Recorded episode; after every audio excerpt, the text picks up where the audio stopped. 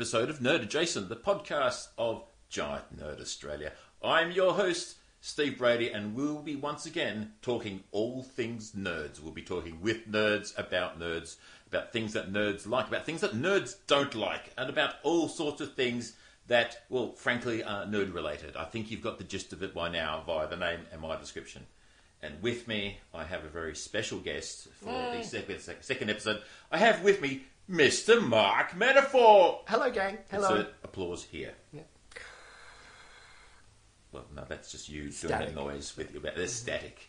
Uh, actually, no, cricket sound effects. Yeah, mental note: get cricket sound effects for um, for when Mark comes. Well, Mark, thank you for coming in today Thanks and for- uh, thanks sitting, for having me, Scuba and- Steve. I've always been a fan. sitting here in the. Oh, you call me Scuba Steve. Big, you've, you've always do you get the reference? It's from um, Big Big- Daddy. Big, isn't? Daddy. Yeah, yes. Scuba Steve, Yes. Good. We've already got our first pop culture reference. Oh, look, it's a pop culture reference. So um, we're recording this sort of uh, weekday in the afternoon. So we're kind of eschewing beer and alcohol, and we're having um, we're having cups of tea. How's your tea? It's great. A, a little while ago, I went and saw Shaun Micallef do a reading, um, and he read a lot of his own book, which was fantastic. But he also did in character impersonations of um, Sir Alec Guinness. So he read a bit of his uh, autobiography, and this lovely bit where some kid came up to Alec Guinness on the street and said, "Oh, I really, really love Star Wars" or something. And so this Alec Guinness leant down to him and said. Um, promise me you'll never see that series again because I despise it or something. He made the kid cry. But when he did, Michael Caine doesn't have an autobiography, but there are two books called Michael Caine's Wouldn't You Know It or something. It's some sort of like pub trivia thing. Uh, and so let's see if I can do Shaun Micallef impersonating Michael Caine. It's a, Please. um, most people don't realize that the average person has less than two legs. 'Cause- yeah, yeah, it's the way averages Yeah, work. Yeah. I get it, and I'm laughing on the inside. Sips tea. Laughing for both of us. That's great. No, I'm kind of yeah. I'm just. But moral of the I, story is, I, I, I'm doing. Sean, Shaun Micallef was lovely, and I- he I'm doing, I'm doing the engaging. comedian thing of kind of going instead of actually laughing out loud. Yeah, I'm that's kind of funny. I'm internalising it and go, yeah. "That's funny," because that's what comedians do. They don't laugh at other people's jokes. They go, "Hmm, that's funny." I'm sure I'm an exception to that rule. I was often told many times, "Oh, if if you hear Mark laughing in the background, it, it's like this very very distinct laugh." And much like Justin Stone does it as well, where Hmm. there'll be something that a comedian knows is funny, but maybe they haven't tested it enough yet, and they haven't quite ironed out the kinks in the Yeah. bit. But if there's a comedian in the room that can kind of recognise that there's a diamond in the rough nugget in there, Yes. you can kind of it's enough to kind of convince you. "Oh, I'm going to keep Yeah. hashing on this bit. Yep, yep. Um, so, Mark, do you identify yourself as a nerd yourself? Uh, yes. Yeah. Um, what, what makes you a nerd? You know, what's what's your particular brand of nerdhood? I would even consider myself nerd in the classical sense of the word. You know how in recent years it's kind of become this. Um, I don't know. Nerds are kind of mainstream now. It's almost Yeah. this, this kind of stand-in for. We, we talked a lot, a lot about this with Amy in episode one, where we, we, we attempted to definitively define Yeah, and, and in comparison, What to, a nerd, what a geek, what- and, what and, and and I can see how geeks almost have like a specialized knowledge and a specialized Yes. skill, Yes. whereas you can very easily in this day and age identify as nerd, but it's just because you've seen the Star Wars movies but not read any of the expanded literature, Yep. or you have seen the DC and Marvel movies but you haven't read a comic book Yep. or something. Yep. Um, then again, by the same token, I, I wonder if my sort of uh, pop culture knowledge is very, very broad, but probably not specialised. Well, well you, you dropped the Big. Daddy reference, you know. um, Yeah, but that's that's because I just You know, like obscure pop culture references in general, you know. And, Yeah. Um, but if I was going to, I, I, guess I do have specialised knowledge, especially recently in regards to like board games that I've been recently getting into, or like game theory from my friend show a couple of years back and stuff like that. what we'll do, we'll, we'll, we'll, we'll get to that in a little bit. So I, I'm going to, the first part of so the way this works, first part of the podcast is um, we'll have a bit of a general chit chat about what you're doing and um, and what, your your own nerdhood and everything like. that. Then we'll, we'll we'll get to the your, your favourite topic when we talk like board games, game theory, and so forth. And um, and then of course we'll get to the, the best part, the most exciting part, which is um, uh, the we I get you to do the quiz to find out if you're a bigger nerd than me. Oh, oh, fantastic. And um, you'll be very pleased to know that um, currently on top of the leaderboard is um, Amy Sincock, who um, did the 1st episode. You've, done, you've had one. We've had one, and um, she beat me by one point. Oh, Yep. Considering it's my own podcast and I made the, made the questionnaire, you'd think I'd, I'd be able to sort of, you know, make myself the king of the nerds, but Yeah. Apparently not. you could, you, could, you could rig it. You could rig it. I could ring it, but that would be disingenuous. I want to be genuinely king. If I'm going to be king of the, I want to be the genuine king of the. I don't. I don't want to be some sort of Trumpian sort of you know get one by by you know some electoral college rort. I, I want to you know I want to be the genuine, legitimate, Yeah. undisputed, Yeah. Yeah. undisputed No, king of no the nerds. gerrymandering. yeah. No, that's right. Um, Well, I mean, it is interesting that I even recently I've been thinking about these kind of definitions of nerd and geek and stuff, and I've become quite not skeptical, but you know, like things like toxic fandom, Mm-hmm. and especially not. I mean, Rick and Morty is a perfect example of that, but also just how everyone jumped on the recent. Last Jedi, Well, and all these it- people going like, "Oh, the SJWs are taking my Star Wars and stuff," and I, Yeah. I there's this live discussion going on now where these sort of like battle lines are being drawn about this definition. And it means Hmm. so what's what's the. Rick and Morty one that you the, the reference you? Oh, there's there's just this this subculture of the subculture of Rick and Morty fans who kind of have this thing. Of, oh, you need to be intelligent to understand the humor. Um, and I mean, I guess if you are intelligent, you've got to understand Rick and Morty. And what I like about Rick and Morty is that it doesn't explain every pop culture reference to you. It just kind of Yeah. throws you in the deep end and, and lets you run with it. Um, Well, and, and I would disagree with that because, well, obviously I'm intelligent and obviously I enjoy Rick and Morty. Um, but it's one of those shows that works on multiple levels. Yes, it does. You could- so yes, if you're if you're if you're a physicist or physicist aware or so forth, you know, if you know about time and space and all, a, a lot, you will get a lot of those references. If you don't know about that, you would just say, "Oh, this is a funny show about this crazy kid he- and his he's wacky a, grandpa." and he's a pickle. Yeah, and, yeah. and, and pickle pickle Rick. yeah, yeah. Um, Best, uh, I best- mean, if best if episode ever. Um, if people really do like Rick and Morty, though, there's been some fantastic Rick and Morty board games Yeah. um, made by this company called Cryptozoic, who are probably one of the better board game companies. And Yeah. what's cool about the Rick and Morty board games is they're all based on specific episodes. so there's a social deduction game where you have to work out who's parasites and who's not, and it's just based on the Total Recall episode. Or there's another one um, with Anatomy Park, and that's kind of a bit more sort of board gamey and stuff. Yes. Um, and then there's this other one, you know, the one where there's universes within universes Yes. and no batteries for each yes. other. Yes. That's kind of this thing where you stack up cards on multiple levels Mm. and it's about power ups and stuff. So they've gotten hardcore into it. It's really, really That's solid stuff. that's seriously hardcore. Yeah. That is. That's, They're all great as well. They're It's all really, great. really well it's made. great. Um, you need to invite me over so I can play. Um, because nobody invites me to play board games anymore. Um, cough. Um, where were we? We were talking. We were To- toxic fandom. Toxic I- fandom. The, the toxic fandom around. Well, what did you think of The Last Jedi? I know this is very, very specific. Look, I'm. Oh, look, I enjoyed it. I, I couldn't see what the fuss was about. Look, it's it's not Shakespeare. It's a Star Wars movie. Hmm. It's yeah. It it's deriving itself from originally from George Lucas enjoying his Saturday afternoon adventure matinees. Yep. You know, Flash Gordon and you know cowboys and Indians and all that sort of thing. So he's made his own version of that. That's that's how it started in the first place. Yes. And I think the problem is people have decided in their own head what they expected Yes. Star Wars Yes. to be. And then along comes a director. And along comes the intentionally direct, trying and, and he's kind of subverted that, and he's like he's done something completely different, Yep. and they've got all upset. He says, "No, it's wrong." I'm like, what do you mean it's wrong? You're not the Yeah. writer. You're not the director. It's it's not your franchise to, even though they have ownership of it. But it's like, yeah. So Yeah, and- the, but- the idea of fan ownership is interesting. What's going to be really curious about the next couple is he's writing the next one, Yeah. but J.J. Abrams is directing it. Yes. And then Ryan Connor, who did Brick and Looper, which Yeah. are both fantastic movies.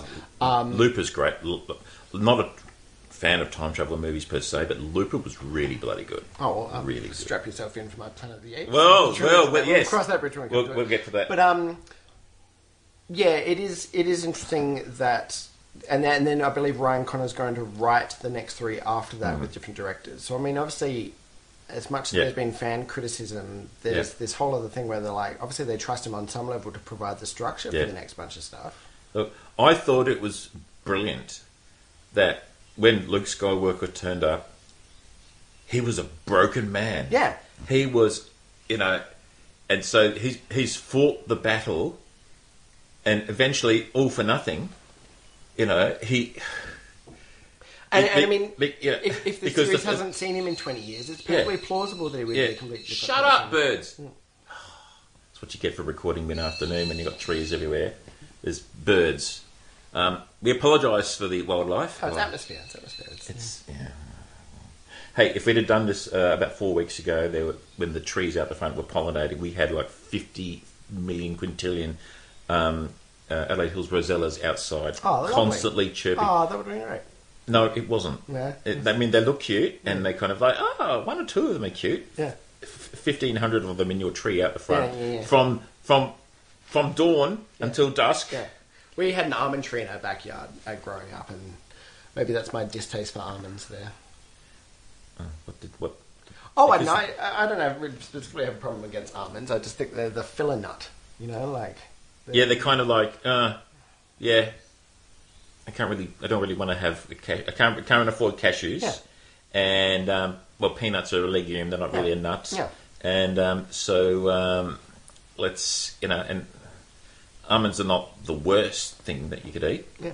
and well, I'm, look, I'm quite, I'm quite fond of smoked almonds actually. If you're gonna have almonds, have smoked almonds. Yeah, yeah, you've got to do So- something with it, can't you? Yeah, you can't just crush it up- and run water through it. The plain almond. Yeah. Well, like I I also had an almond tree when I was growing up, and yeah, I used to sort of you know peel them off and sort of have fresh almonds, and that was okay. I didn't mind, but yeah, you kind of can overdose on fresh almonds after a while.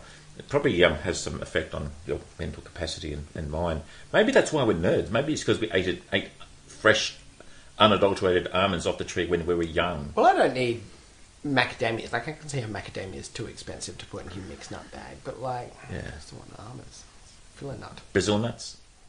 Wow. Oh, if you want to get nerdy about Brazil nuts, there's this thing called the Brazil nut effect, which is if you have um, a big nut at the bottom of a jar, or it could be a Yes. big bowl or whatever, and Yes. then you fill up the rest of the jar with smaller nuts or smaller balls. Yes. If you shake the jar, eventually the Brazil nut will rise to the top. Oh, is it Now- is it a, a density thing? It's- Well, that's it. So scientists are still split as to whether it's kind of like a convection thing, like you Yeah. know, the, the thing, or whether it's what's called displacement, which Yeah. is basically just you know, Yeah, jiggles so on is it. it? Is it it's because- probably it's probably Is it because it's lighter or because of the shape of it? And Uh, also, if you carry a Brazil nut in your pocket and walk into a nuclear reactor, it'll set off. nerdy enough for you guys, we're talking about nuts here. Yeah, okay, I never thought we would. But you set off your radioactive. Uh, uh, I've heard that. Yeah, they're, a bit like bananas are radioactive. yeah, yeah, yeah, because of the potassium. Yep. Yep. Potassium. It's very low, but it's measurable. Yeah. And this is what people don't understand about radioactive. Like, just because something measures as radioactive doesn't necessarily mean it's going to kill you. It's like, like a single banana is like one ten thousandth of Yeah. a, you know, Yeah. anything that's going to Well, back come in the day, anywhere they used to close. have radioactive springs and stuff. I thought it was just energy getting into you, wasn't it? Well, yeah, we did, and um, watches and clocks were painted with uh, with radium, Yeah. and um, yeah. So um, Radium girls from back in the day. Radium Girls, that's right. Um, there's a there's a very good episode of the Dollop. Hi guys, uh, thanks for listening. Um, they talked about radi- uh, the Radium Girls and you know, literally losing their faces and jaws falling off and really horrific. Oh yeah, is, is, isn't that capitalism wonderful? Um, my, that was a good cup of tea. Okay, That well, was- actually, that no, was a no, ni- no. that was a nice rabbit hole You, would, you would notice that. Look, look, rabbit. This is a podcast. This is what rabbit hole. This is you know where we ex- love to explore rabbit holes. You are matching. You look, look, I am matching. Um, look, have you just have a look closely into your your headphones, people? I have a um, I have a Star Wars T-shirt with R two D two, and I am drinking my tea out of a mug with R two D two. So, um, whereas uh, Mark I'm is sort of matching Mark yours. is wearing a a blue uh, and white checked shirt, and he has he is holding a blue Superman mug. Superman is my, my homeboy. But uh, interesting R2D2 uh, trivia. Kenny Baker, who was in the tin can, Yes. was meant to actually play Wicket, the Ewok, Yes, in number yes, three. yes. But supposedly he had bad shrimp or something the other day, so he spent the whole time Okay. vomiting up, and so that's why they gave it to. There was meant to be temporarily given Yeah. to Warwick Davis. Warwick Davis, yes. Um, but they liked the way that Warwick Davis did his curious dog head tilt Yes. move, and so Yes. they gave it to him on the perm. I mean, uh, Warwick Davis is actually quite a good actor. He's, he's obviously he gets to, to play all the little people roles, but it's because he's actually a very good actor. Yes, yes. Um, I mean, perfect example. Life's too short, where he's able to kind of play it on multiple levels, Yes. isn't he? Yes, every pun intended. Um, um, okay, so let's, look, talking Warwick Davis and talking um, Star Wars, I, I rewatched um, Solo, um, the Star Wars uh, story, uh, for the first time on uh, Blu-ray last night. I sort of bought it the other day, and and I watched it with my uh, son here. And it was the first time you'd watched it since since the cinema. I, have seen it twice at the cinema, and I'm actually going. I'm actually enjoying it more each on each viewing. Yeah, yeah. And I'm thinking it did not deserve the shellacking that it got.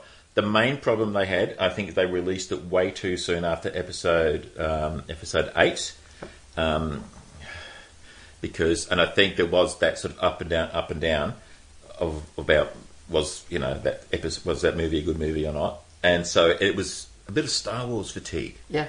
And I think no, it was way too soon. They really should have left it until the end of this year, and, and released it at at that same sort of time. Yeah, releasing it. I, I think they're very much getting there. I think they're slowing down releases. I think they've, they've learned that lesson. I think they were trying to do a Marvel and trying to sort of, oh, let's have a movie every four months or so. Yeah. Um, But by the same token, they say, "Oh, let's slow down and maybe not do a Boba Fett movie." Oh, but we'll do a Yeah. Boba Fett series. So I mean, Yeah. we've got to take their slow down with a grain of yeah. salt, don't we? Um, but no, I look, I, I, I, I, I really enjoyed it as a movie. I think, um, uh, what's his name, who played Solo, and I'm reaching for the, the DVD case, which is. So yeah, Alden Aaron Reich, who I, I don't recall ever seeing anything else, but I thought he he um, did a great job as uh, young Han Solo. He obviously he's not identical looking, but he had kind of the so, attitude and the, exactly he had the he had the but he definitely had the demeanor Yeah. of Solo. Yeah. Um, and you can kind of go, yep, this is a Solo who had yet to learn a lot Yes. of his lessons Yes. in life, and this is what this movie was about. Um, he hasn't justified his bravado. no, Yes, yes. no, that's right. Um, Woody Harrelson's character was great.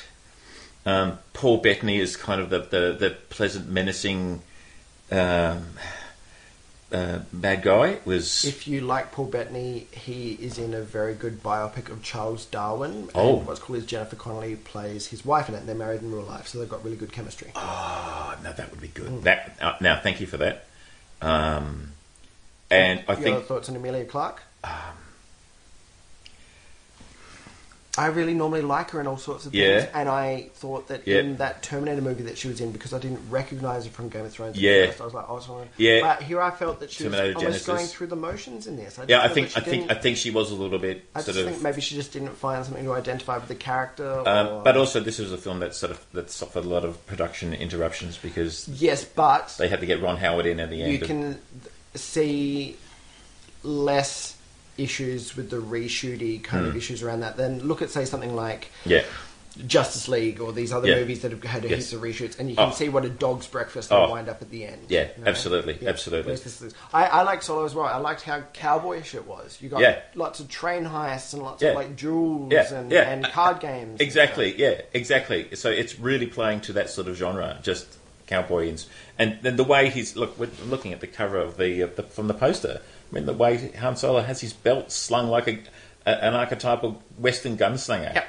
yep. You know, and, and even the color palette. You know, Yeah. it's sort of like a Yeah. leathery sort of brown jacket. Well, your interest in artificial intelligence, the Yeah. robot baby, I thought she was great. L three, She's so good. Like oh, just this Oh, idea I- of this character. and I'm still going. No, she, oh, she's going to die because she was so good, so good. Just and it, uh, she's very, got a handful of lines, just and she just manages very- to put so much, like not just personality, but a sense of like Very dry. culture into into this thing. You can Yeah. imagine that these droids might have might resent being used as Yeah. this almost like a slave race, but Yeah. they've turned that almost into this kind of like Yeah. vaudeville, almost um, minstrelly kind Yeah. of comedy about it. Yeah. know, No, it was obviously look, and the great thing was that L three and Lando obviously had a real connection, Yeah.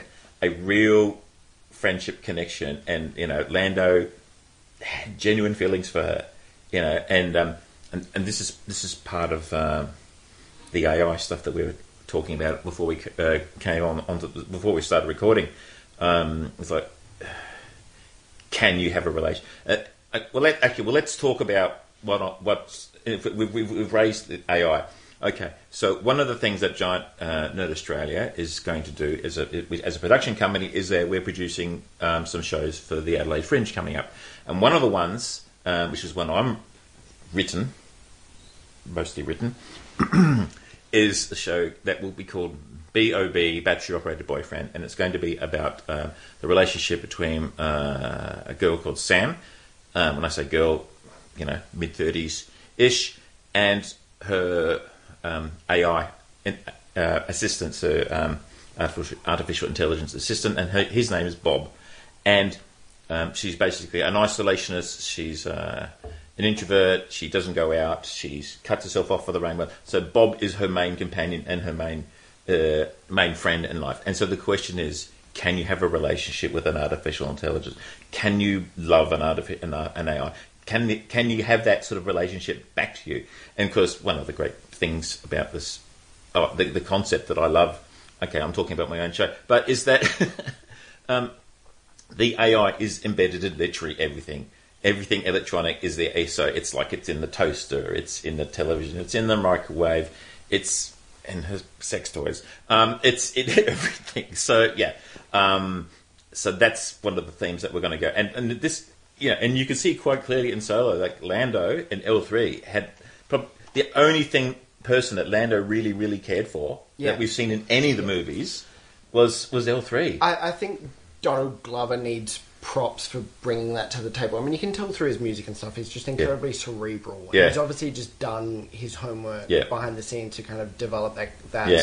sense of character and relationship, even though Yeah. it's not necessarily expressed through I, dialogue. I did not have to suspend any disbelief at all to look at Donald Glover as Lando Calrissian. I had to a little bit with um, Alden Ehrenreich, but you know that's that's just my perception.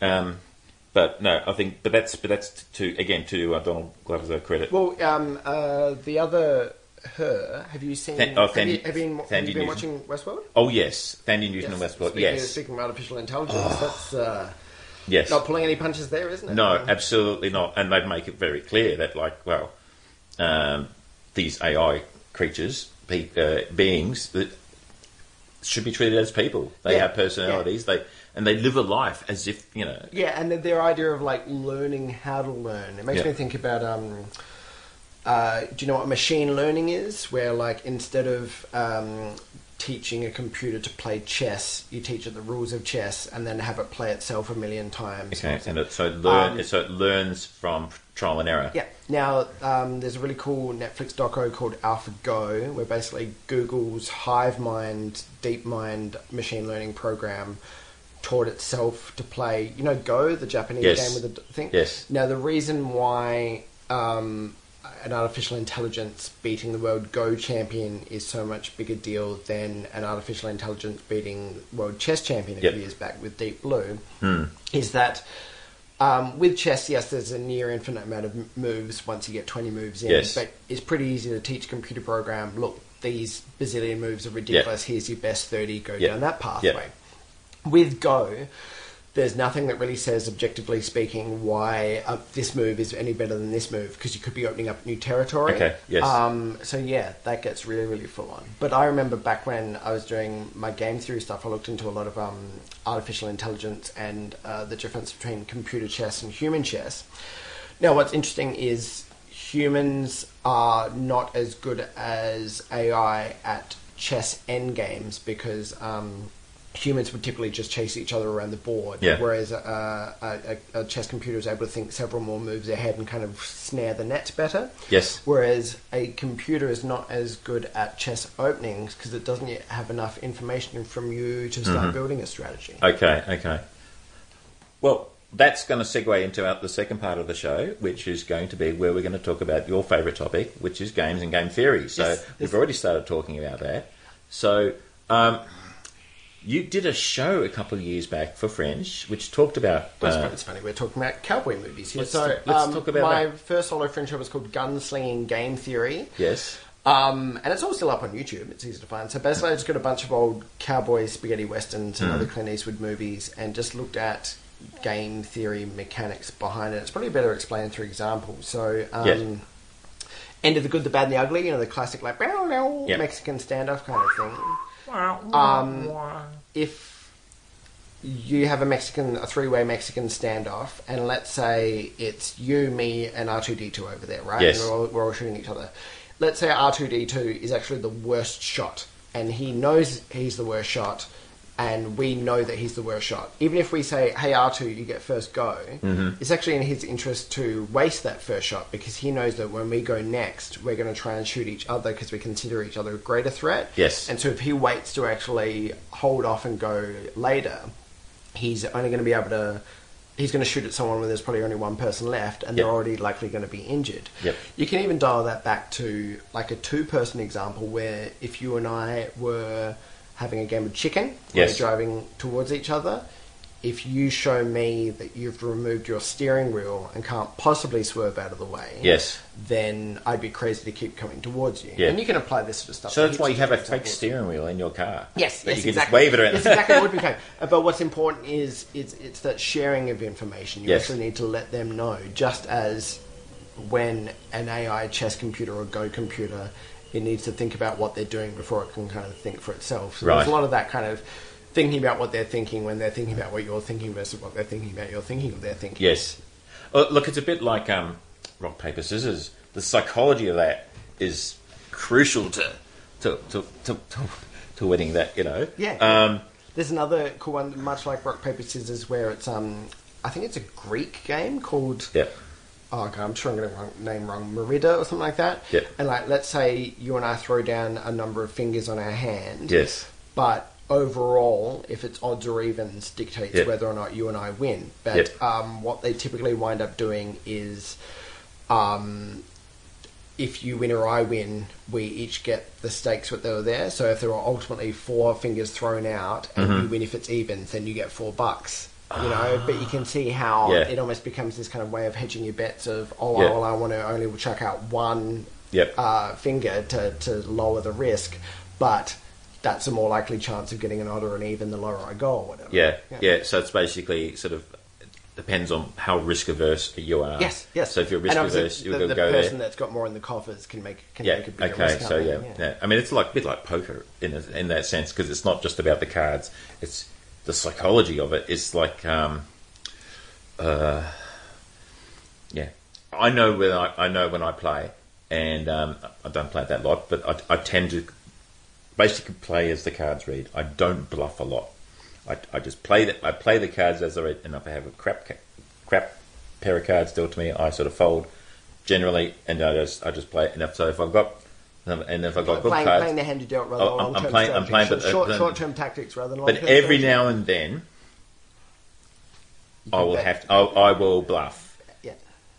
but not regularly, not all the time. uh, Only if I'm going right. Okay, yep. So if if I perceive if um, that the other person might be bluffing, I'll, I'll and, and and hopefully by the time they've played me, they they kind of go, oh, yeah, this guy never bluffs. This guy never bluffs, and so yeah, it's not it's and it's not a it's not a But big, then when you when you do eventually do the bluff, is that when you kind of bet big because you're almost relying Yes, on that? Yeah. yes, yeah, that's when I go hard, and they Yep. go, "Oh, he must have a really good hand Yes. if he's going in that hard." So if I'm going to bluff, bluff big. That's so yeah, interesting. yeah, Well, I mean, um, when I did my second solo fringe show, which was almost like a semi sequel to the Gunslinger Mm-hmm. Game Theory one, it was just called Games People Play, and it was history of games and sport in cinema. yes, And my opening chapter looked at James Bond's. I don't think it was poker. What was he playing? Canasta or whatever one he plays in, in Casino Royale. uh, Um, it's not Uh, canasta. yeah, it's, uh, yeah, uh, C something. I don't know. Where's my brain? I know the. Um, I know but the, but his whole point is that he really really likes um, close 50-50 kind of bets. Baccarat, is it Baccarat? Yes, yes, Baccarat, it's that's right, fantastic. yes, it's- Ladies it's- and gentlemen, Mr. Bert Baccarat. Um, uh, but he just makes lots of little like small moves. uh, Um, Sorry. Yeah, so he'd make just little tiny little 50-50 kind of hedge bets and just inch his way up because he said he, he enjoys sitting at the table Hmm. and so he doesn't mind sort of in there for the long haul. Fantastic. Oh, sorry. I was, I'm, It's all right. I mean, if, if, if peeps are kind of curious about it, I, if you just YouTube either games people play or gunslinging game theory and then Mr. Metaphor, M I S T E R Metaphor, it should pop up. Cool. What we'll do is um, I'll um, I'll get some links and we'll, we'll I'll put them up Hmm. in the in the in the description for the episode. And yeah, and so people can have a look there. Um, so obviously we, we talked. You've talked a fair bit about board games. Do you have a particularly favourite board game that you like to play? Um, uh, oh, there's, there's plenty of stuff. Um, I've been getting into this one recently called Photosynthesis, which is sort of um, you're just a, a particular color of tree, and then the sun's going around the board, and then um, you get sun points that you then can use to grow your tree taller, which creates shade for your opponents. But obviously, the taller your tree can go, the further away you can throw your seed. Ah. But what's cool about it is um, the theme explains the mechanic. You can even give it to a little kid, and they just go, Yeah. "Okay, tree grows, block Yeah. shade." Yeah. Likewise, this one I've been getting into this um, two-player game called Hive, which is sort of a bit kind of like tile, very simple abstract strategy chess, but again, the moves of the pieces are explained by the insects. So the grasshopper can leap over other people, or the rhino beetle can climb up on top of others, or the ant can go all the way around the outside. Right. It's like a sort of thing. So Right. just if you can get something where the theme explains the mechanic, I Yes. just think it's a. So if, if the mechanic is intuitive, Yeah. yeah. Yeah. yep, okay. Because Um, no one wants to read rules of how you play. a game. No. Like, like if you No. if you ever read the inside of the, the if you ever read the inside of the box of Monopoly, you realise that no one's been playing right. no, that's right. With people putting the money on um, free parking. Yeah, and so no Not- one ever really in the rules. learns how to read in the rules. rules. You almost just learn games almost as this kind of osmosis from Yeah. being taught, passed down. Th- There was a, there was an article a year or so ago that doing around the internet, which is like, what's the, the best strategy to win Monopoly? And basically, it's just buy everything inside. Uh, yes, but you um, the, I can't remember what it's called, but there's one where you rely on the fact that there's a finite amount of house Yes. components. Oh, in the that's right. Yes, yes, yes. Yeah. Buy, buy, buy every property Every- inside, but- but- but- and, and never upgrade the hotels. Yes, never upgrade Yes, the hotels, only ever have yes. houses. But- yes, because once you get hotels, the houses go back. But there's thing. also there's also house rules where people just go look if we run out of houses, we just start using Yeah. you know uh, Yeah. almonds as almonds as houses. Nice Yeah. throwback. Yeah. Yeah, so that's kind of. I mean, that- that's kind of that's really the, the jerk strategy. Really, this is like, I mean, it's it's by the rules, but Yeah. it's um. Monopoly's a shit game anyway, man. Like when you when you really look at it, I mean, I don't know. I, I I'm I'm an English teacher by trade, and I was arguing with my math teacher friend who she loves Monopoly, and I said. What I don't like about Monopoly is that there's no rubber banding. Like the more you get close to winning, the more likely you are to win. Whereas Yeah. rubber banding is almost like um, you know, like in Mario Kart, where Yeah. the further you are back, the more likely you are to get the red shell, uh, Yeah. the blue shell, which means Yeah. you're more likely to go forward. So you have really, really close games. But my math teacher friend made the very valid point. She's like, "Yeah, Mark, that's why it's called Monopoly." Well, kind of, yeah. I mean, wasn't the whole purpose of Monopoly was it supposed to be an ironic lesson on the dangers of Monopoly? Yeah, it In- was, it in was an re- anti-capitalist. Yeah, it's an anti yeah. it's an anti-capitalist Yeah. game. It's like, hey, this is why monopolies are bad. Yeah. Because one person gets to control everything, and everybody else feels bad because that person wins. I think there might have even been game rules and mechanics early in the incarnations of it that were kind of um, almost like pro-socialist parodies of the whole thing. I Yeah. believe the community chest pile initially was actually much more kind of like Okay. pinko, if uh, for lack of a better word. I think it's actually a pink card from memory. I, I could be wrong. Um, one of one of what's the other one? The other one's blue. One's pink and one's blue. I can't remember. Community chest and Well, I mean, chest, the matter. community chest and, and chance. Chance. You could almost like Yeah. shuffle them, and they're not really going to make that much of a difference, are they? You No. know, so one is, you know, you're getting things to or from the community. Another one is you're getting things Yeah. to or from the bank. Yeah. Um, and what amazes me is there's, they're always coming out with different versions of Monopoly. Yeah, reskins. It's the same. Frick, how many copies of the same freaking game Yeah. do you need? Yeah, like- I mean, I, I mean, some of them are just reskins. Although there's that new Monopoly Empire, which is about Mm. like corporations, and that's actually alright. It's sort of a bit uh, fast and frantic. What's cool is um, if Monopoly they just reskin stuff. The Mm. Cluedo um, pop culture versions actually change the mechanics a fair bit. So Mm. in Harry Potter Cluedo, Yes. the staircase in the middle actually changes a quarter turn every round, Ah. and so sometimes you, you wait. 'cause it's the. Harry Potter- Or yes. I, I can't remember what happens with the Doctor Who TARDIS one, but there's some sort of insidey, timey wimey nonsense kind of thing going Yeah. on. And the Game of Thrones Cluedo is pretty epic because once you've solved one side of the board, you flip it over and it's gigantic on the other side. Oh. So it's just like, oh, how many seasons of this are there? Oh, oh, you'll like this actually because Yes. it ties together Game of Thrones and Star Wars Yes. during the recent school holidays, I um, stayed at home in my jammies and marked heaps of online like year twelve external investigations. Yes. And we get two texts that are your choice, and you combine them. And this one student was looking at. Everyone knows that Star Wars isn't really a sci-fi; it's a space opera. You know, like Yeah. it's all kings and queens Yes, and, and mystical magic and stuff Yes.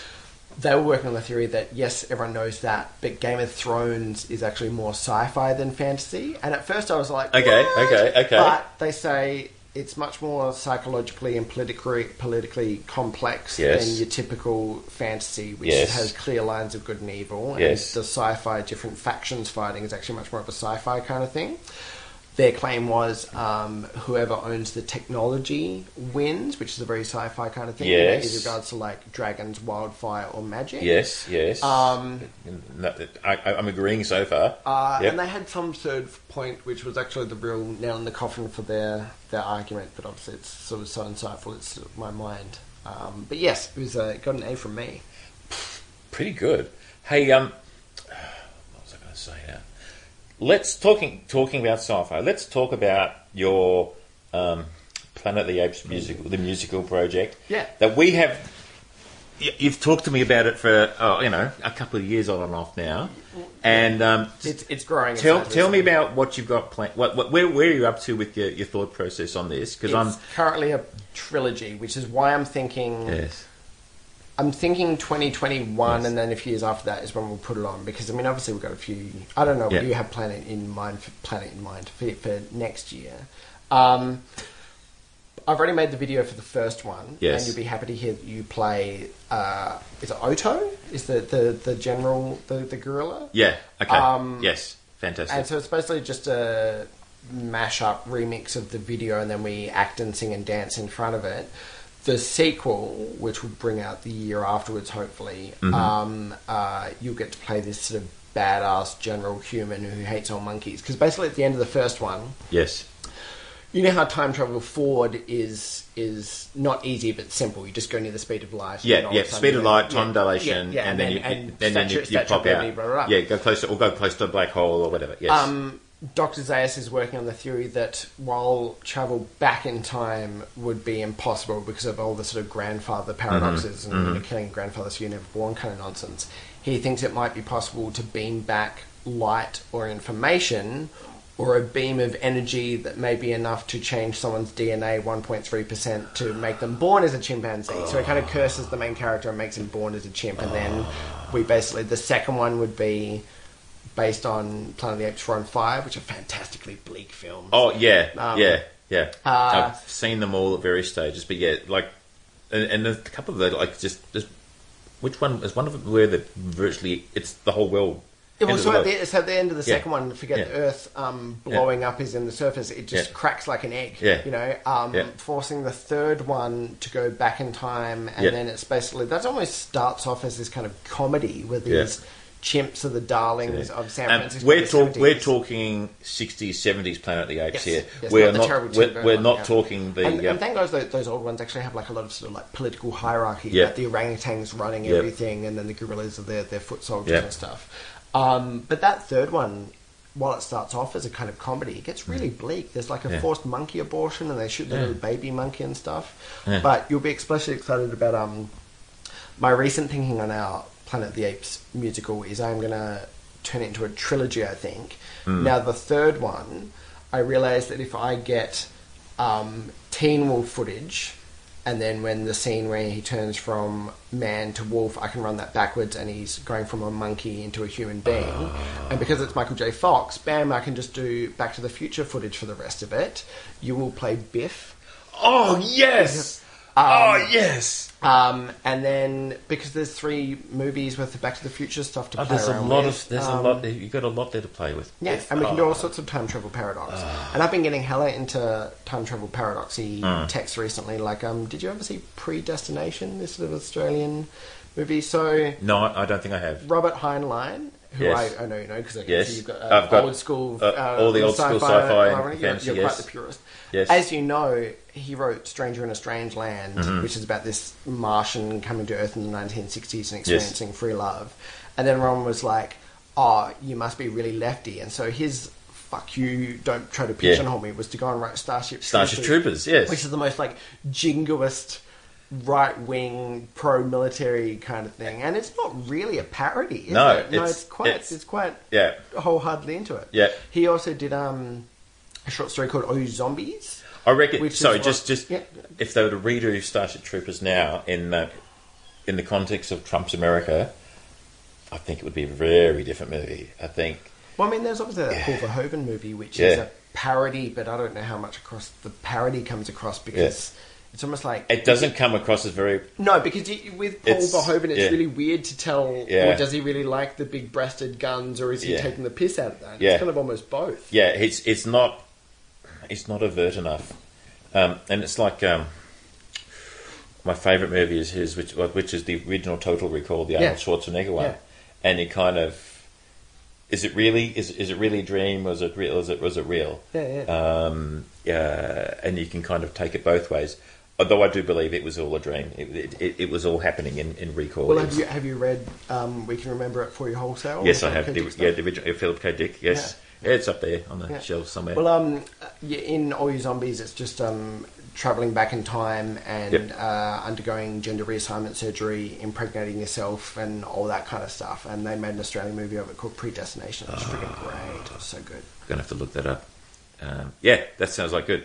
Um, so yeah, Planet of the Apes. Um, was it inspired by the Simpsons episode? I have to ask Uh, that. yes, yes, but it's interesting that um, Dr. Zaius, Dr. Zaius. There's been other. Well, we'll, we'll definitely, Zaius, we'll definitely do that. We have hopefully, to do it. Hopefully, I'll be, I'll be the heartbroken. whole crowd. I'll be heartbroken because that's what they know. That's the hook. That's But that. the thing is, no one gets Simpsons quotes anymore these days. Maybe, maybe people of our generation. Well, I had this issue because I dropped one the, the, uh, last week when I was talking to Amy about. Um, you remember what the reference It was about yes, it was about being an evil overlord. It was possibly working for. Um, no, it was in the context of working for uh, Elon Musk as an evil overlord. Like, would you work for him? Yeah, sure, I'd work for him. I get to play with rockets and, and, and electric cars, and he and as long as he's evil, there was close to a hammock district.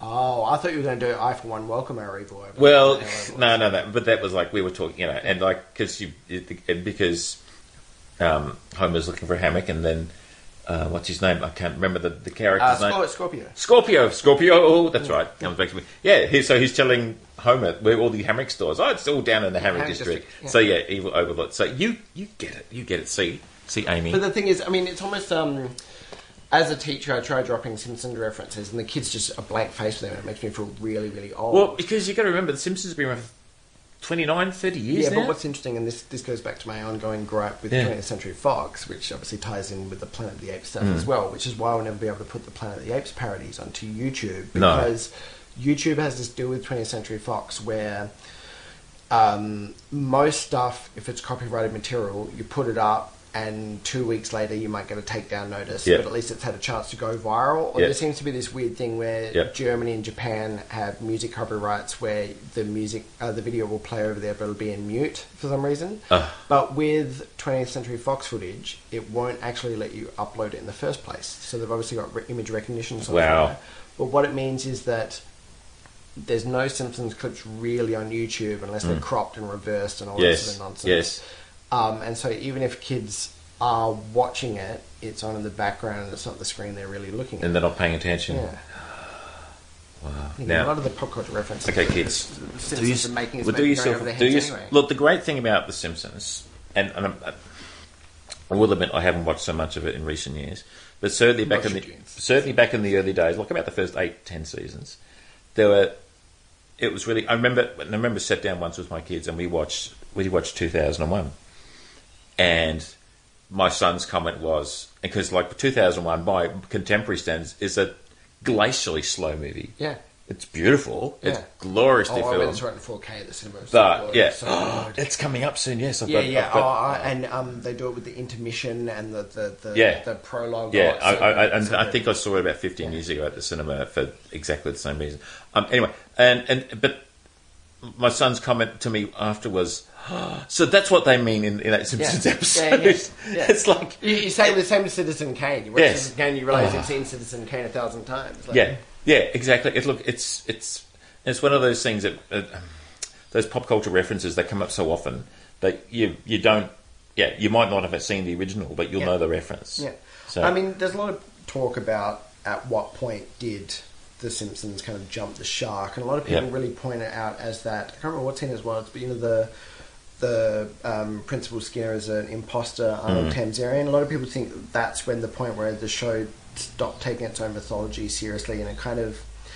But by the same token, I can see how a show that is so dependent on dissecting pop culture that then becomes such a part of the pop culture that it's parodying it is Yeah. going to have this limited shelf life where eventually it Yeah. starts eating its own entrails. And Yeah. then your solution is, oh well, let's put it in a limitless universe like Futurama. Yeah. I haven't seen any of that Disenchanted thing. Have you I- seen any I've seen that? I've seen the first episode, and I'm, I'm, I'm still got a warm to it. I've got to Yeah. say, um, but it's it's kind of it sort of feels very, very macaroni but it's yeah, like which but it's kind I, of like but I but it, but, find but, it hard but to get into not Matt Groening now recently because he just seems so Yeah. cynical and jaded, and I still can't get past his weird comment about Go the. Apu thing and how he's like, Uh, "Oh, we can't make jokes that we used to." And it's Well, like, the world's changed. Well, yeah, well, it, the world has changed from. Um, I mean, because yeah, you look at it, Apu is very clearly a very racist character. Um, but anyway, um, this is something that I would like to see in the future. I would love to see a live-action version of Futurama done as a musical Oh yeah, because there's actually quite a few episodes of Futurama where there is songs and music done to it. I think that would work brilliantly. Futurama the musical. I'd say he's a good idea. Yeah. Yeah. The, the, the, for a show that I mean, when you go back and watch the pilot of Futurama, Yeah. It's so neatly written. It's just ridiculously well Yeah. written pilot. Yeah. And then you realise that years later, when you have the whole Nibbler time travel nonsense, Yeah. and he's there in the first episode, how Yeah. much they planned ahead. Yeah. Yeah. It's just ridiculous, and you could totally do neat, tight, um, onion layered stuff in a, in a musical live action like that. Yeah. Cool. I think that's a heaps good idea. I reckon. Well, tell you what. If, if look, perhaps once you've done um, The Planet of the the Apes. Planet of the Apes ones, we, we could do fourth- Fut- fourth year in a row, Fut- yeah. we could do Futurama the musical. Oh, okay. Well, Um, because yeah, there is definitely quite a few episodes where, like, where they meet the there's one where they meet the there's the violin, they meet the meet the, the robot devil, and you know, um, yeah, it's a, it's a grand opera. So yeah, and it's good idea, come on, and it's a, and it's a, and it's an epic love story between uh, Fry and Leela, and this unrequited love for you know much you know and all that, and classic. There'd be some interesting comment about that, about like you know friend zoning and trying to be just friends with someone even if you're attracted to them and stuff like that. And I can see how that There's a different lot. Yeah, commentary on this day yeah. and No, age. I, I, I definitely prefer um, Futurama to The Simpsons these days. Okay, well, my friend, it's that time. oh, Chris. It's that time for.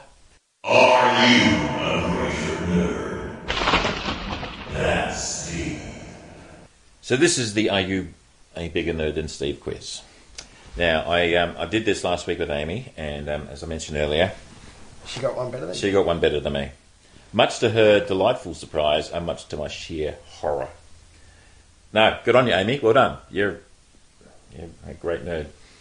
Um, but what I have done since then, and not to, you know, play with the system in any way, but I've actually sort of, on the basis of some things that came up in in the show, and I realised that there were some questions that I had missing, and some of the questions that I had were kind of repetitive or covering the same sort of Yeah, thing. Venn diagramming. So I have modified it. Now I've done it in such a way that the score you ha- you still have to beat the same score.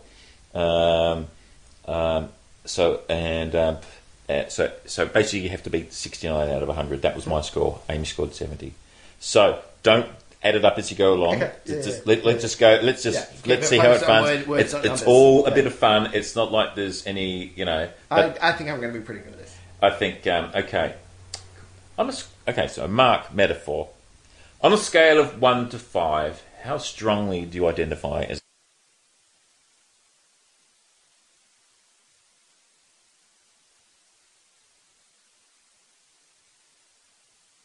What operating system does your phone have? Oh, as in like, well, it's just an Android. But to be honest with you, I wouldn't know if it was ice cream sandwich or Jello or topping.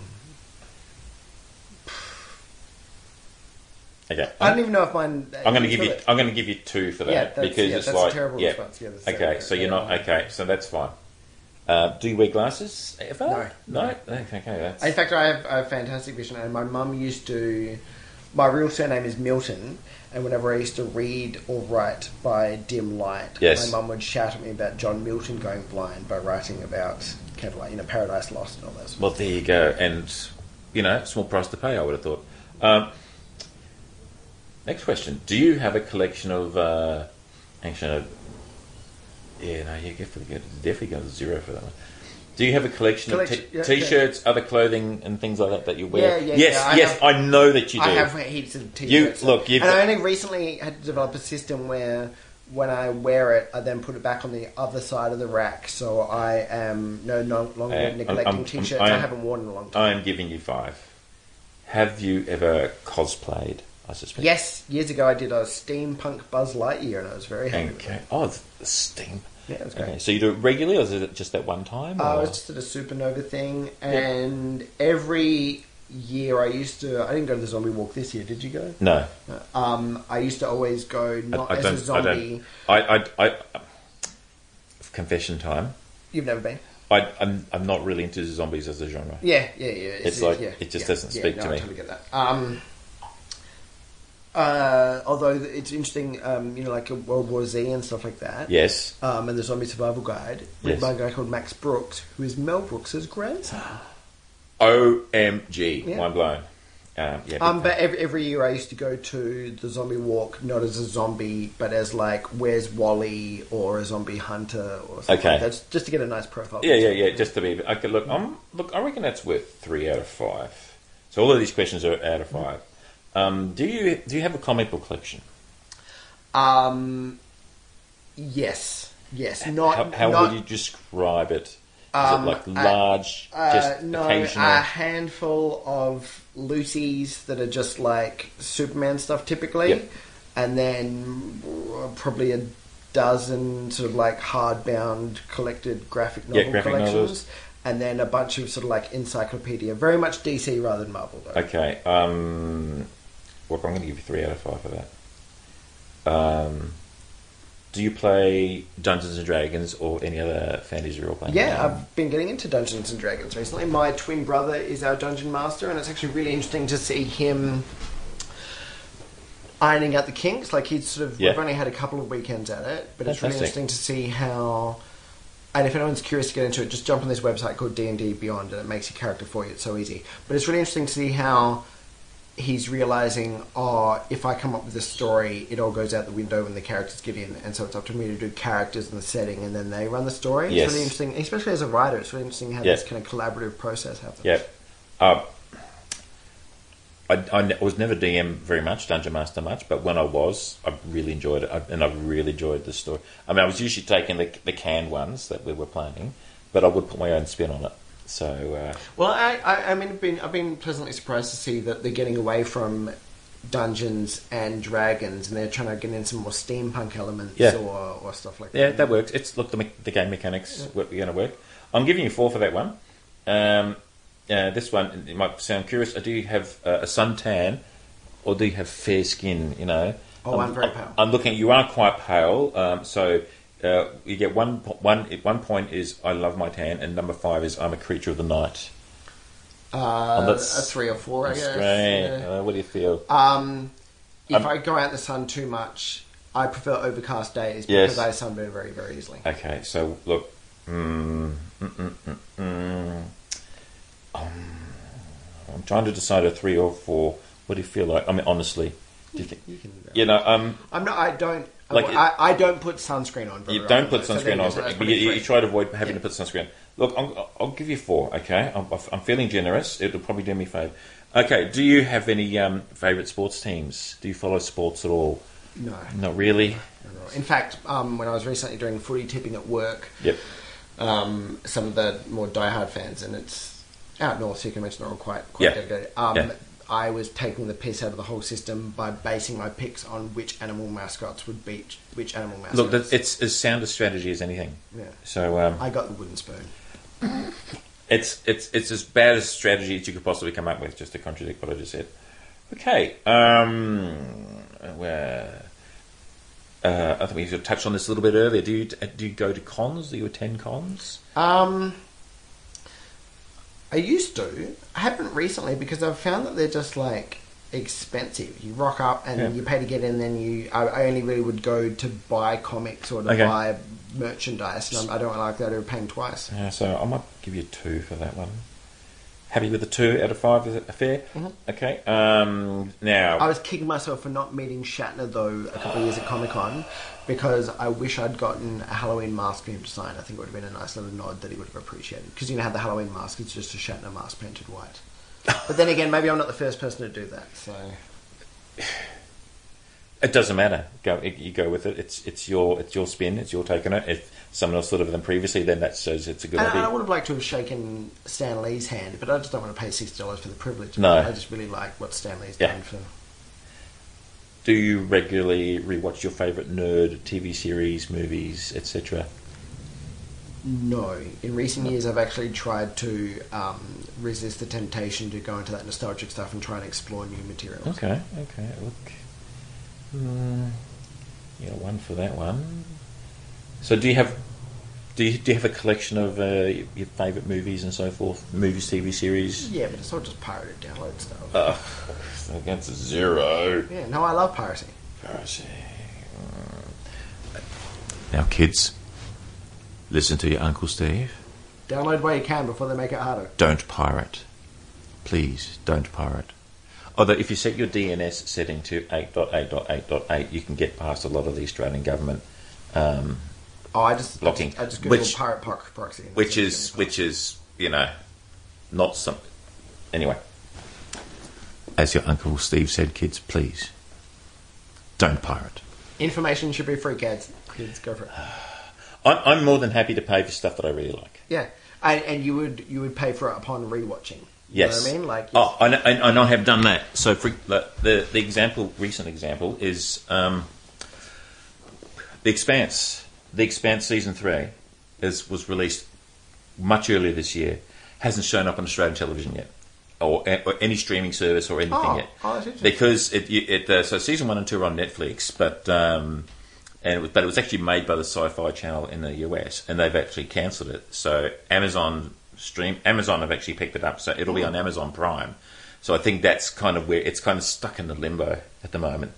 So I had to go and sort well, of that's interesting. I'm, I had to go I'm and really- I had to go and secure my own copy. The, But- these streaming that is- services, because they almost have this desire for so much content, Yeah. it almost Yeah. seems like they just go up to these guys Yeah. and say, "Here's as much money as you want, go for it. Um. You do it under your steam. We're not going to over involve with us." I mean, I've, I've. I've watched. So I've watched uh, the first two series on, on Netflix. I'm quite happy to pay for Netflix, and I'm really, you know, so I'm, I've been hanging for. And when it comes out on Netflix again, I will watch it on Netflix so that they, they get the, the stats for it.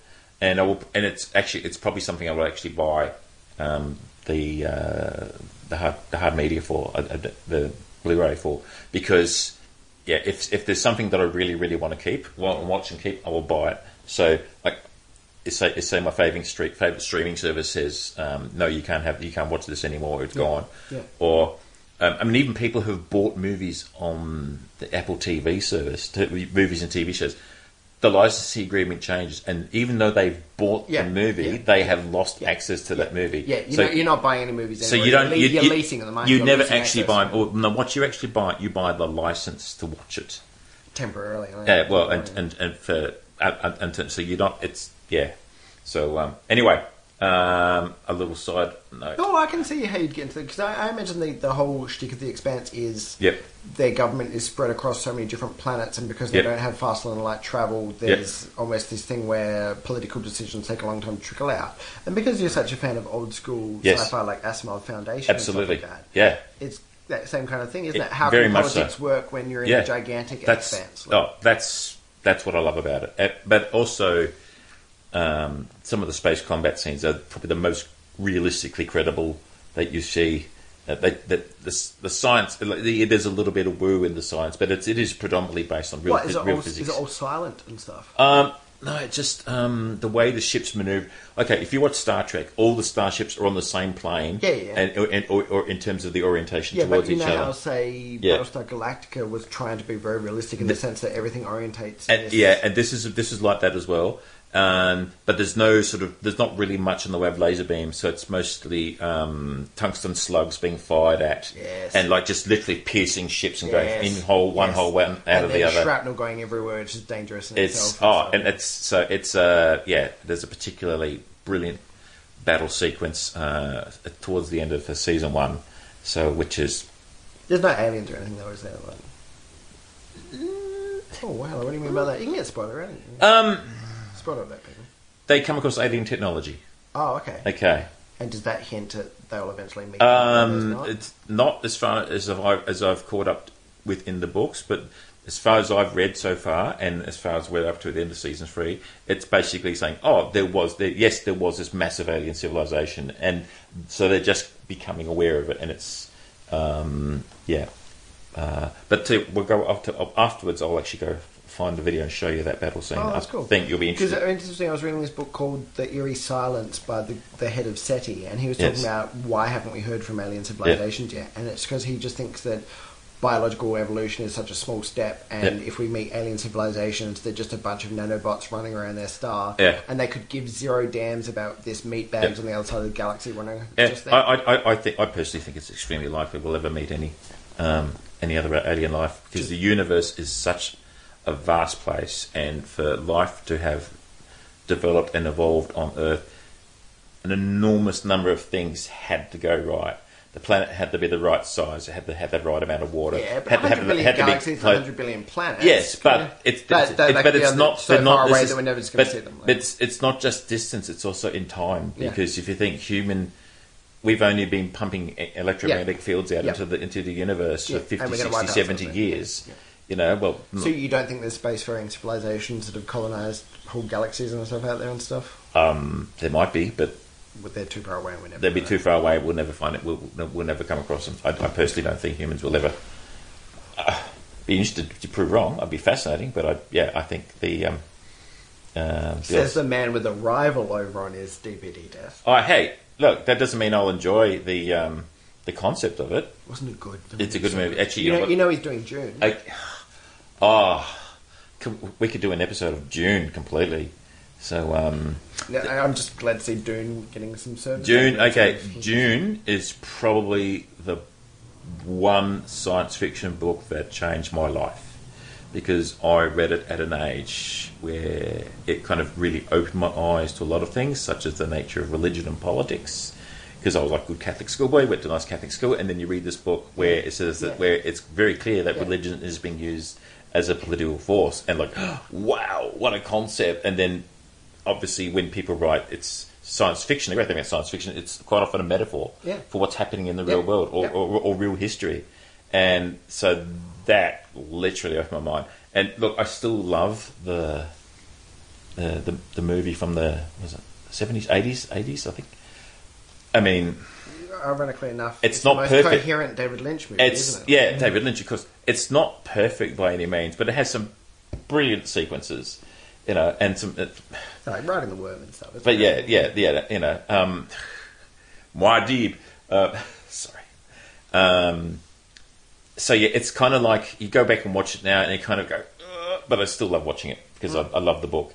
And it's one of those things. If, if you love the book, you'll understand it. If you if you've never read the book and you're not really sure what it's about, you're going to go, "This is an incoherent mess" because there's just so much to cover. Yeah, yeah. And um, anyway, um, books. Talking about books, uh, you, you have you've got a collection of books. Um, yeah, I really like Philip K. Dick. I really go Yeah? into him a lot. Um, Do you have do you have like a pile of books that uh, like haven't been read yet that you're working your way through? or- Um, no, most of the books on my bookshelf I have read. Um, I only very recently got around to putting all my books away because I realized I hadn't read them in a long time. Yes. And I put all my board games on my bookshelf so I can see them. Ah. Yes. Because, I mean, I've always been into writing and I realized that Yes. I wasn't referring to those books for quotes and stuff as much anymore. And it's almost like my writing has always been interested in structure, Mm-hmm. and board game design seems like the next obvious step into that. And so, yeah, I've replaced all my bookshelves with. But all my books are still under my bed. okay, excellent. Um, so, when you watch, um, say, a, mar- a, your favourite nerdy genres, TV, movie, series, or anything, how do you relate to the characters? Do you perceive them as? Do you relate to them as if they're real, actual people, or yeah, you kind of you step back a little bit? No, I'm, what- I'm very far removed from. I'm often thinking Yeah. about story structure as a writer and stuff Yep. like that. Again, like um, I'm sure you got into X Files back in the day. Yes, Did you watch Breaking Bad too? yes, You know Vince Gilligan. Yes, Vince Gilligan. Yeah, He and did- so like all yeah. of his, I, I like his episodes of X Files the most because they're almost like a comment on the procedural nature Yeah. of the show itself. Yeah. you know? Oh, okay. Um, it's like, like let's see. Let's, see, how do I score this? Because you've given A a very three's a nice three- middle. Three's I think three's a nice. I don't it- it- identify there's- there's- there's- so you're not like hardcore in that sense. Um, now this one I think may be a five as you debate with other nerds plot points or inconsistencies. Well, no. In fact, I've become very critical of that kind of um, Yes. nitpick criticism, like cinema sins Yes. and stuff like that. And it, it's it's I'm becoming increasingly pissed off at how this kind of um, I, I do, I, I, I do not watch Cinema Sins. I, I, I love. I'm a big net, uh, sorry, YouTube fan. So I quite often when, when I sit down and watch something on TV, the first thing I put YouTube on and what's what's the latest from the people Yep. I follow. Um, I watch Cinema Wins because it's a positive outlook. oh wow, I'm gonna look that up. That sounds great. Yeah, Cinema Wins is great. Okay. it's positive. It's not. Be, it's it's it has constructive criticism of movies, but yeah, no. I, I just like oh, be, the uh, let's be bitchy, let's be negative. Yeah, and it's almost the same thing we were talking about before with Toxic Yeah. Fandom. It's almost this like, oh, I'm going to encyclopedic nitpick more Yep. than you. Yep. Um, there's this uh, woman called Lindsay Ellis who has a YouTube channel, and she did this really good seven part series on feminist theory and the Transformers series, if you can believe that.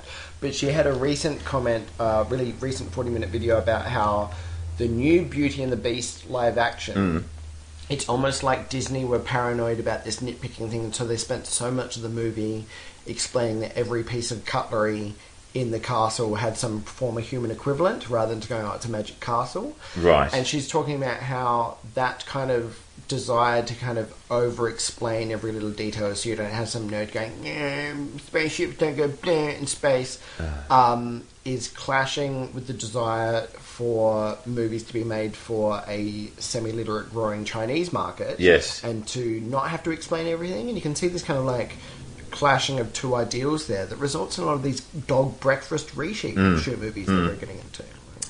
Uh, because there's a live action Aladdin movie coming out, and there's been a lot, there's been controversy this week from the screenwriters of the original animated movie saying they're not getting any credit for Shit. the screen for, for what they're writing that's being adapted for the new movie. Oh, wow. Yeah.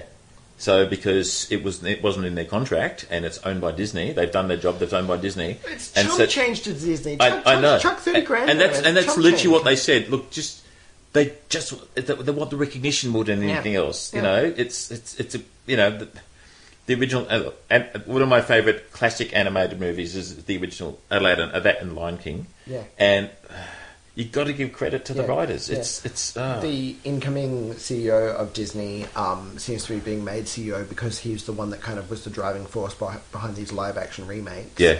And because they see that as this their kind of meal ticket for the next, uh, and also like a real bankable meal ticket. Whereas Yep. there are other things about, oh look, Marvel can't put a foot wrong, but sometimes these other Mm. remakes and these other Disney movies are a bit hit and miss. And look, th look, this is the, the issue with Hollywood, particularly in this this genre space, is so much of it is derivative or retelling of existing stories. Yeah.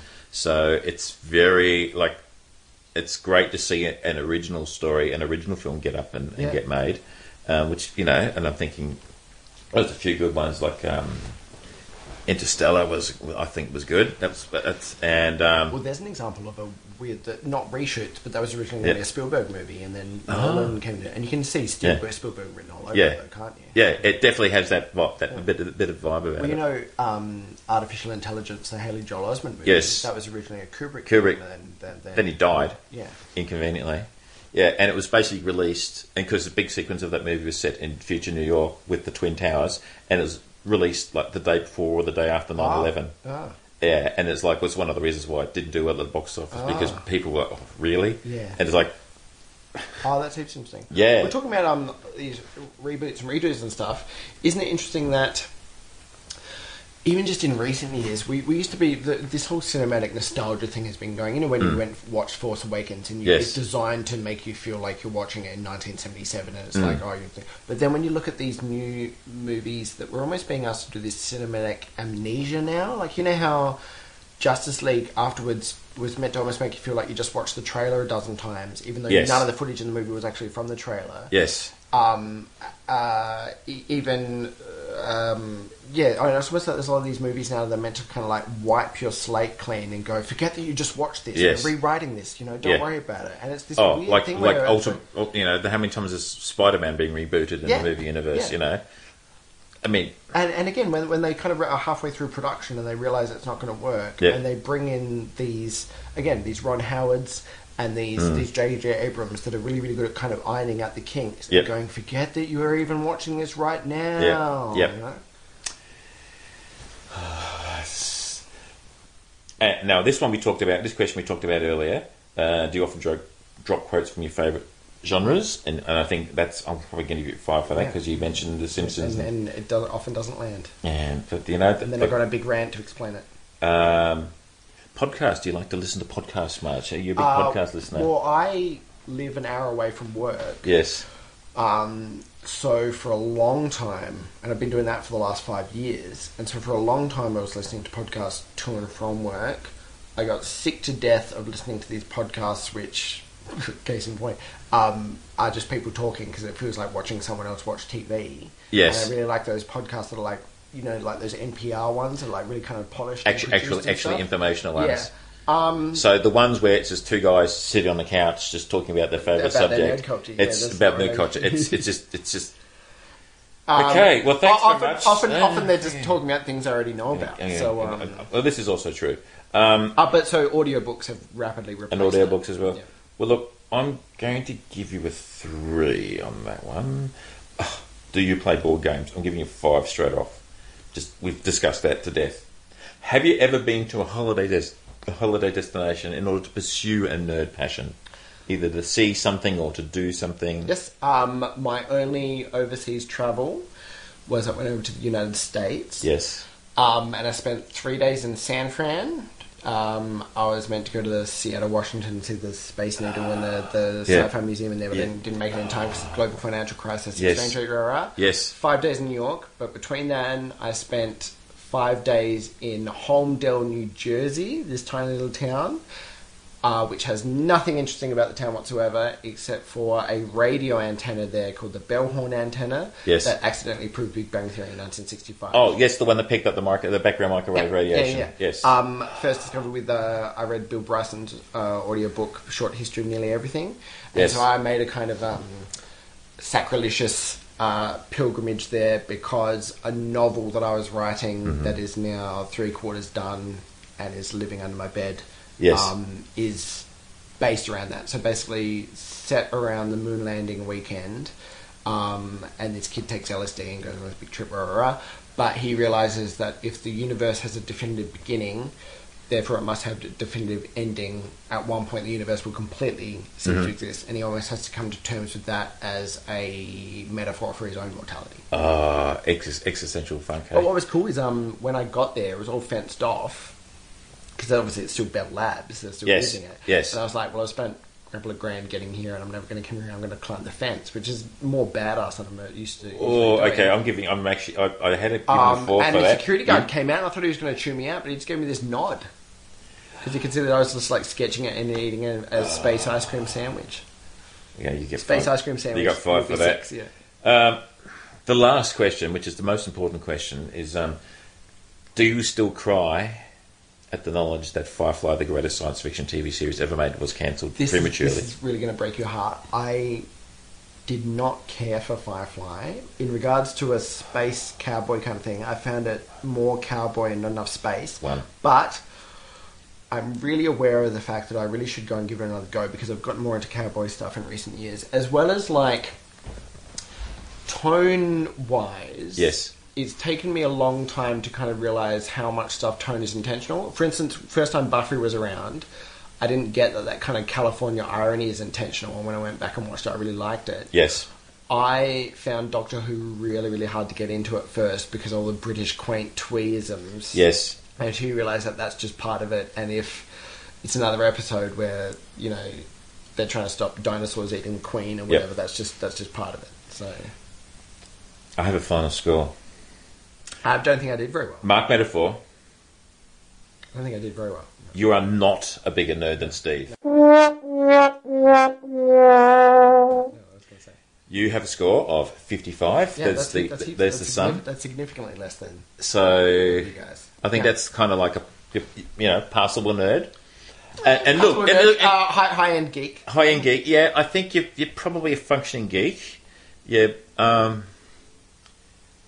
but okay, so you're basically the least nerdy person that's been on this podcast. Of the three. out of the Okay, of the three, you know, and um, yeah, and Amy, you're still the champion.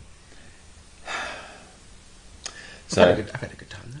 well, look, and thank you so much, my friend. This is the insert the hand, handshaking uh, sound effect. As a, look, coming. Well, look, I've had a great time. We've had a great chat, and I'm sure there's a lot more that we could we could have talked You've about. given me a lot to think about with regards to this Futurama Yeah. action thing. Yeah. Because I mean, I'm big on video remixing, so a lot of Yeah. my stuff would be remixing. Then again, we wouldn't even need that. You would almost just need the characters. Yes. Do do, I mean, you've been thinking about this. What's what's your overall plot thing? I mean, it's such a big universe. Do you just it's it's it, well, it's it's got look. It's obviously it got to be.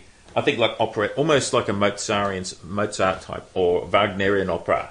You know, so? it- Really, it has to be about the devil. Or that Well, I think the devil and got a lot of the the souls. I think like Robot Devil's a great character, and um, yeah, um, if it winds up being But I think- songs from that, that might be a nightmare in regards to copywriting. Yeah. Whereas, I mean, said said the guy who's remixing heaps of footage from that sort of stuff. but yeah, look, go back, watch watch watch some of the music, some um, Yeah. uh, some of the episodes that has the musical stuff from it. I reckon there's something in it. I reckon there's something. There's Fre- something. Fringe can fly under the radar. We'll just not charge anyone for. I've always, I've never charged for any of my Fringe shows because I just figure it's a way of getting Yeah. past the copyright. I'm probably getting too paranoid. I think you're a bit paranoid, to be honest. Um, they don't care about little old us. Uh, no, Little I, don't- I, old- I, don't. Look, I don't think they really care. And Like I got, there's lots of like Harry Potter shows and out there, you know. Yeah, that's a valid And point. then they will put, you know, there's lots. It's it's parody. I think parody is fair use. Um, what's really interesting is about that is um, yes, there's universal free free uh, fair use under parody and criticism. Yep. In Australia, you also have this added protection for remixes called fair play, Ah. which is almost just like, hey, your remix is not harming the original intentions of the other person. No, if anything, it's, it's- only promoting it. So Yeah. we, we have added protection, Okay. Oh, that's good. No, look, mate. I actually which think. is real. It's almost like fair dinkum. But I think, really look, and to be, but to be honest, as, as a as a was one producer to another, I think it's fair to charge for your work and your time, and and at the very least cover your costs, mate. Yeah, yeah, yeah. At the very least, cover your costs. You know, it, it- look, nobody gets rich doing fringe. Unless you're in the garden, and there's you know, if, you, if you're in the garden of Unearthly Delights at Fringe, you're you not. probably don't need to be. You're not a real just fringe come in, artist. Just come any other You time, know, and yeah, and- just come any other time. Or they should have a separate. They should have a separate comedy festival actually. Well, there's been lots of talk about that Yeah. in, in recent years, and you can Yeah. see how the comedy guide is twice as sick as any other section in. Yep. Um, thing. I mean, maybe that's just because it's so much easier to knock together a person and a microphone than it is a. I don't know. If I have to go and see one other show about you know someone shrugging in, in Yeah. their in their like display pic though, Yep. but I know these are all my friends. I will go and see, Uh, look, I know, I know with Fr- with Fringe, I don't get to see any of those big shows anymore because I'm either it's either shows that I'm involved in Yeah, myself, you're a busy boy. one way or one way or another, or I'm seeing my friends' shows, Yeah. And I do, and even then I don't get to see them all. Yeah. So that's that's my Fringe. I didn't get to see them. I saw 76 shows last year, and I still didn't get to see everything I wanted. Yeah, and like uh, and the Fringe, Fringe, particularly if you're doing the num, num, I got about eighteen performances last year, is like if you're doing a lot of performances, it's very tiring. It wears Yeah. it out. It, Yeah. it drains you. And you're certainly It's not going to gloriously so, but it You, you're not certainly not going to go and see shows before your show because you're almost kind of getting into the headspace, and afterwards No. you just want to wipe out and go home and then get up the next day to do it all over. Well, this is the thing because most of my shows are going to be around uh, seven p.m. ish. There is going to be that scope for me to actually go and see something like like a nine o'clock show afterwards. So, uh, if I, but you know, but otherwise, we'll probably just be sitting there and having a drink afterwards. Look, I'll, and I and I will talk a lot more about the uh, the Fringe shows I've got coming up in the the, in, Rob in- Roy. in future episodes at the Rob Roy. So um, yeah, it's I'm really excited about that. I'm really excited about your artificial intelligence thing. I, I Yeah. like the fact that you and your the, the other show, and I think they're Yeah. both about a similar topic, and Yes. we see them exploring male and female perspectives on that, and how um, Well, I'll, I'll get less of a definition I'll, um, in this day and age. I'll get Nic- I, I want to do all these podcasts as much of these as uh, person to person live, but I'll get Nicole um, online from the states, and we'll actually talk about the shows at some point in the future. we didn't even talk about gender stuff with Doctor Who. Well, we talked a bit. We talked a fair bit about that last week. So yeah, I kind of like happy to sort of leave the Doctor Who stuff. Look, we can always come back. You can always come back. We can always talk about something else. You know. Look, I'm going to shake your hands again. Okay. Thank you very much, my friend. And um, look, thanks everybody for, for listening to this episode of uh, Nerd Adjacent. The Nerd Adjacent to me today has been Mr. Mark Metaphor, and keep on nerd. Oh, keep. Oh no, I'm going to do my tagline here. Oh, sorry. Keep on nerding. Cue the theme music. Futurama musical 2025.